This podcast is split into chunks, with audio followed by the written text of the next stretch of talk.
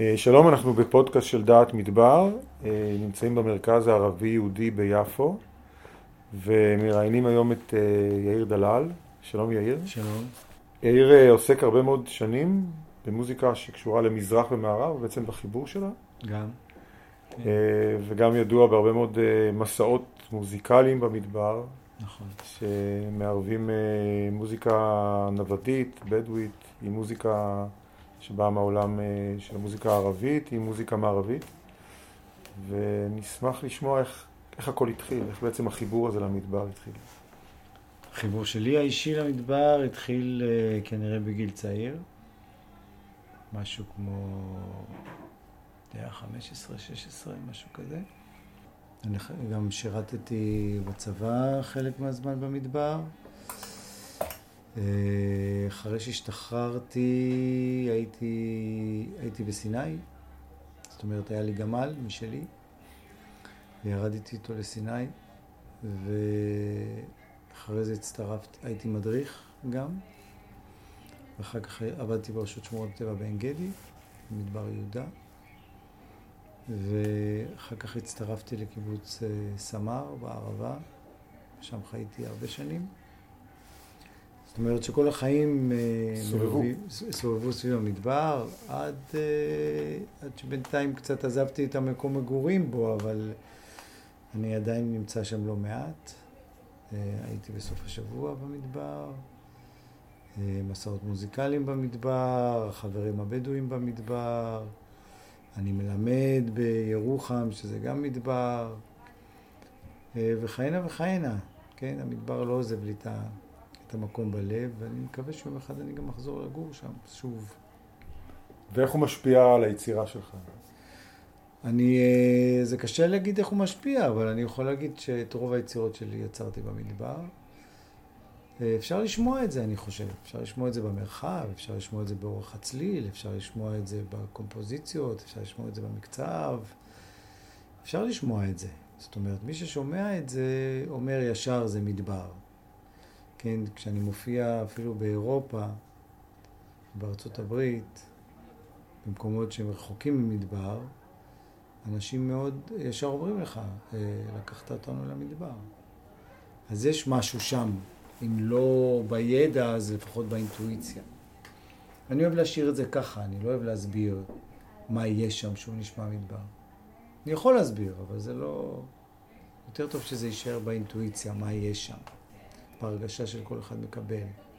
יותר טוב מה שאני אכיל אותו. וכמובן, יש כמובן בסולמות, במקצבים, עוד פעם, אני אמרתי, במרחב של הנגינה, בשקט בין הצלילים. המשהו המדיטטיבי הזה. והמפגש הזה עם המוזיקה הבדואית, ובין המוזיקה שאנחנו, חלקנו גדלו עליה, שהיא יותר מוזיקה מערבית, סולמות הרמוניים יותר, איפה הוא מתרחש ואיך הוא מתחבר למדבר? תראה, המוזיקה הבדואית נוצרה במדבר. עכשיו, אני באתי לא ממוזיקה בדואית כמובן, אני למדתי מוזיקה קלאסית בכינור, שמעתי מוזיקה עיראקית בבית, שיש בה גם חלק גדול של מדבר. אני חסיד גדול של רוקנרול. אבל גם חסיד גדול של בלוז, והבלוז הגיע מהמדבר. אמנם בטקסס, אבל... אה, או במיסיסיפי, אבל זה גם מדבר. ויש איזשהו דמיון בין הבלוז האמריקאי לבלוז המדברי. המוזיקה הבדואית היא מוזיקה מאוד פשוטה.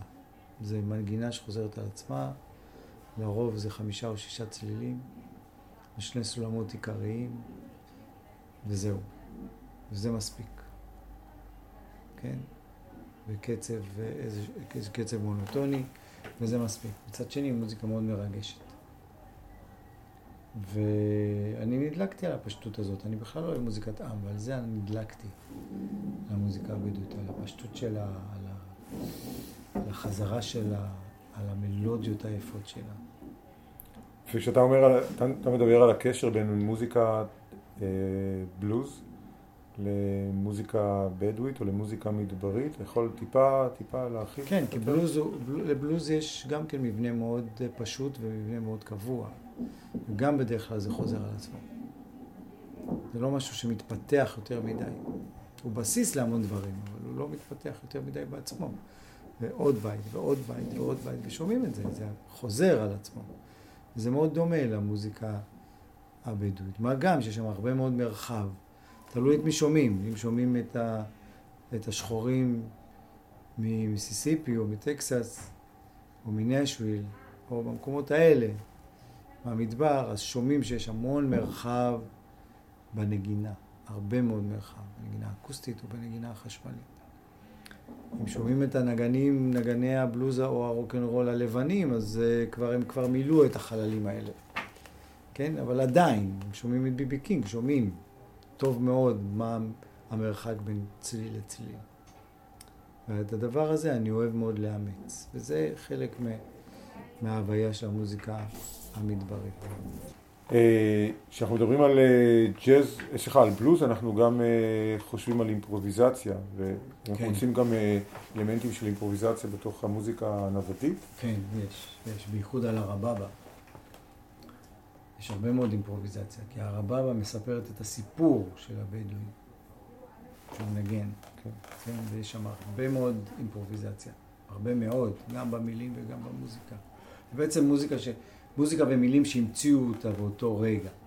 זה, זה ה... זו הרבבה האמיתית. זו תחושה? זה כאילו נובע מתוך ה-emotions? כאילו מתוך ההרגשה של המילים? זה גם הרגשה וגם שכל וגם סיפור. הוא מספר סיפור. הוא מספר את הסיפור שעבר עליו במשך היום, או במשך היומיים האחרונים. או ההתייחסות שלו אל, אל האנשים האחרים שהוא פוגש.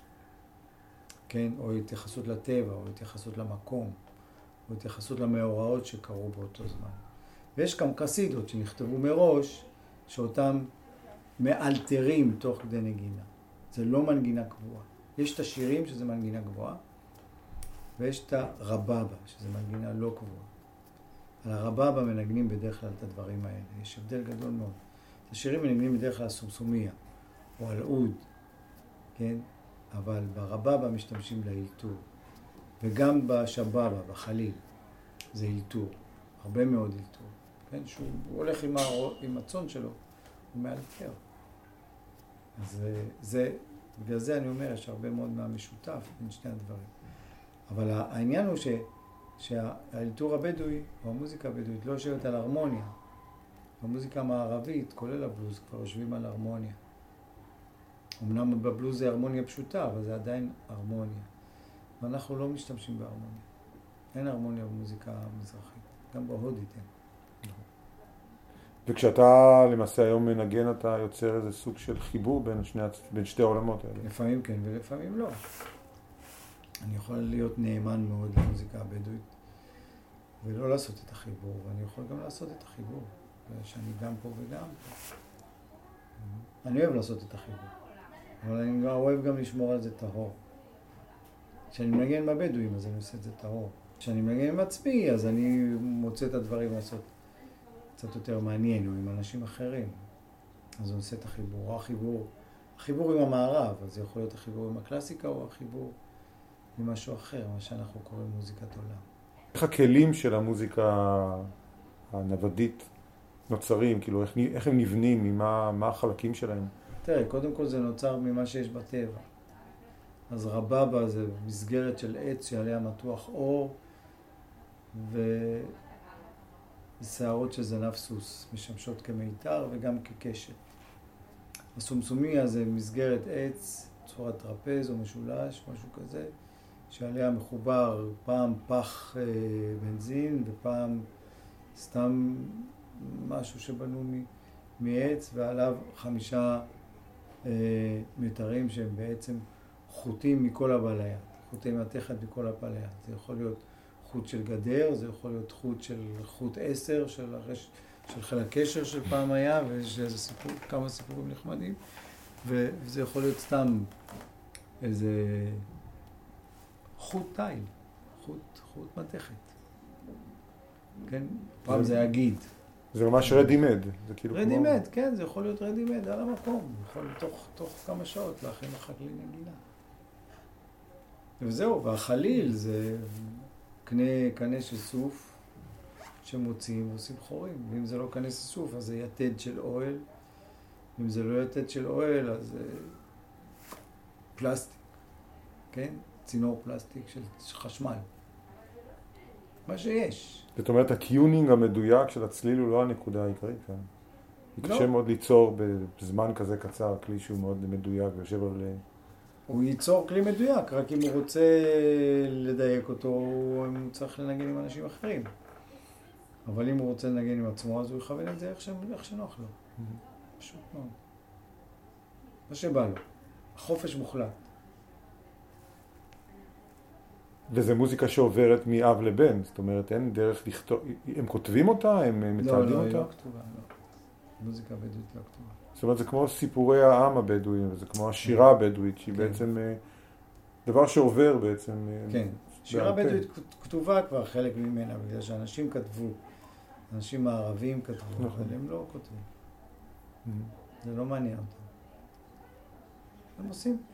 יש, יש שירי עם אבל שכולם מכירים כבר, שנסחבים כמה עשרות או מאות שנים.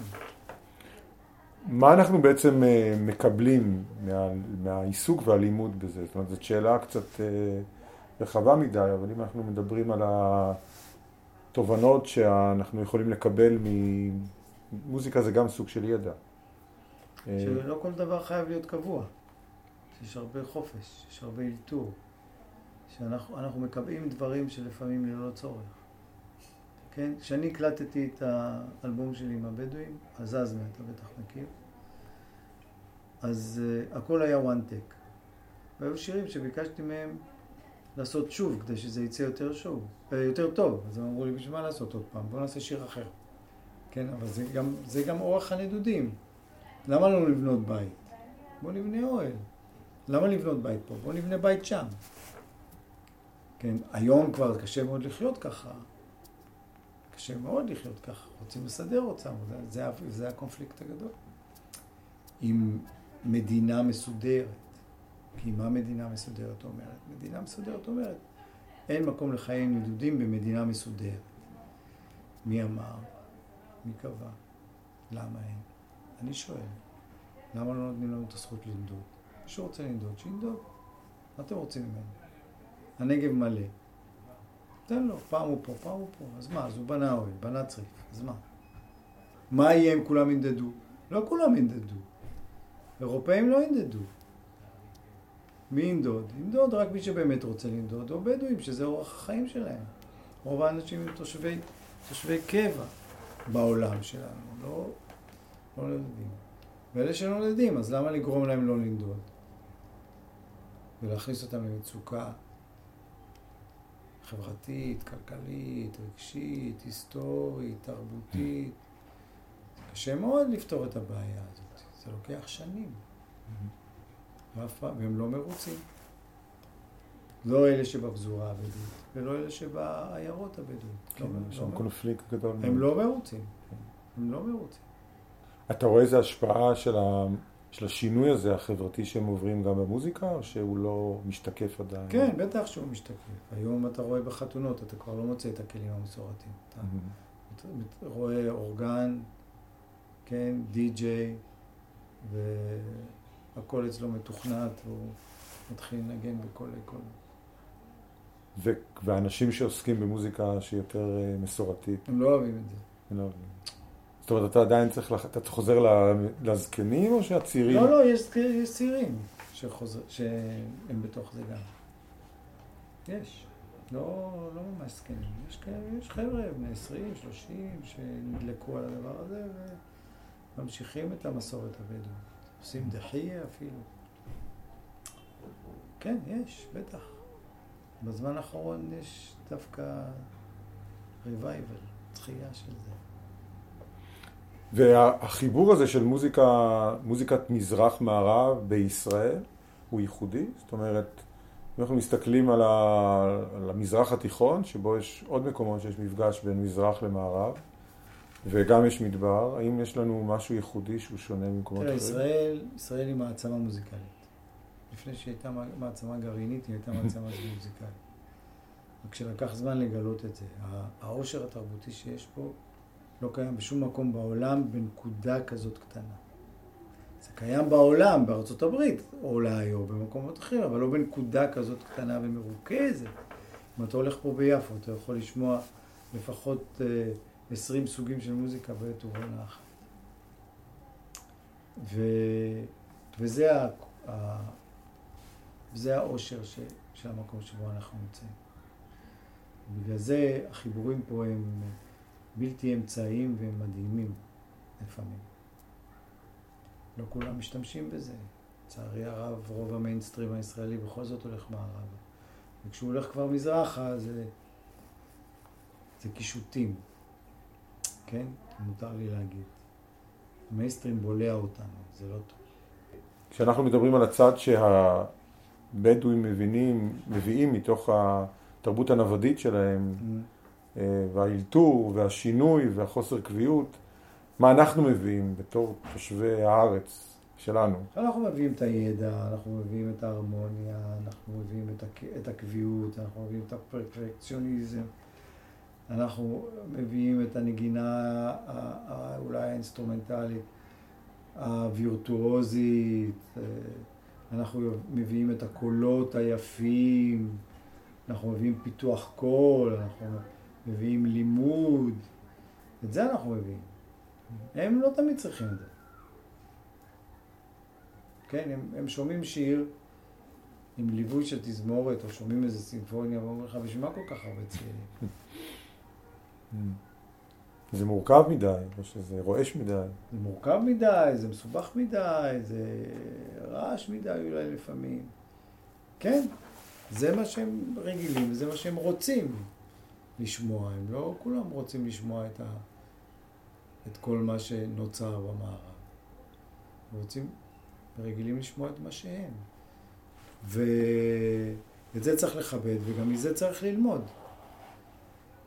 ואתה יודע מה, זה יכול להיות דומה לפרטיטה לכינור, או לחליל סול, או שקונה. יש את זה גם במערב, שפתאום קומפוזיטור מחליט, אני כותב עכשיו לכלי סול. לא רוצה את כל הבלאגן מסביב. שם הכלי סולו כבר נמצא. ויש לג'אנר הזה, אפשר לקרוא לו ז'אנר, או אפשר לקרוא לו סוג של אה, אה, זרם מסוים, יש לו הרבה מאזינים היום, ושאתה חווה?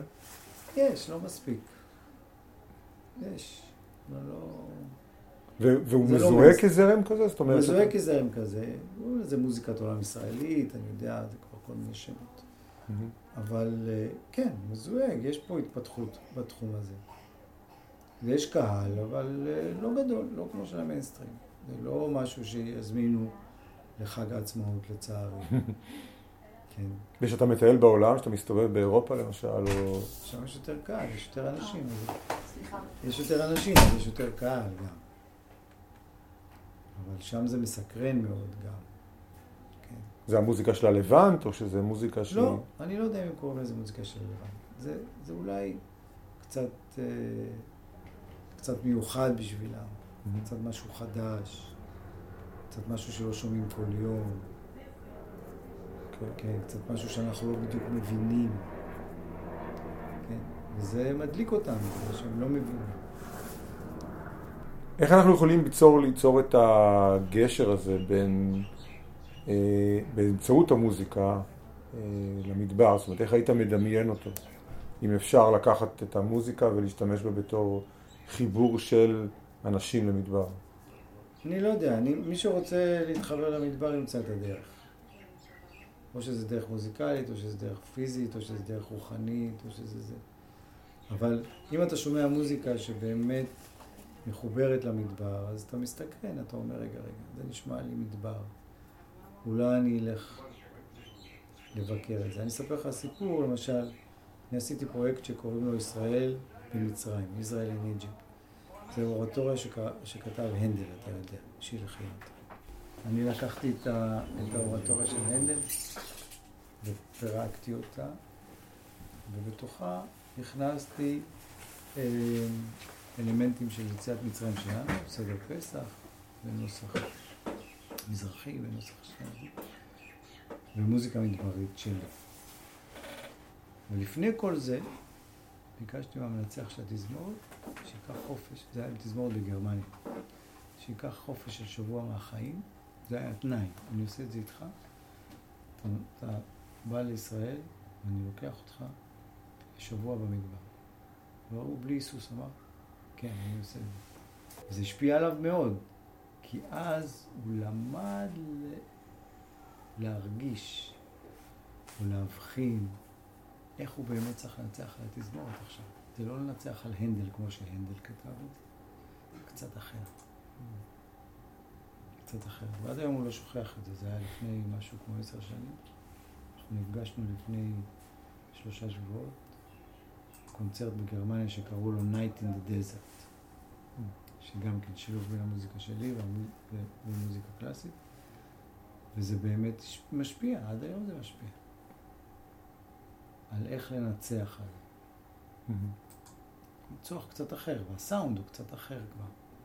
שומע את הנדל, אבל זה לא הנדל, לא אותו הנדל, הנדל אחר, זה כבר הנדל שיצא ממצרים והלך בסיני. יאיר דלל, תודה רבה על הרעיון. תודה רבה לך. ולהזכיר לכם, כל הראיונות שלנו נמצאים גם ב iTunes, גם ב Spotify, וגם באתר שלנו מדבר.org. תודה יאיר.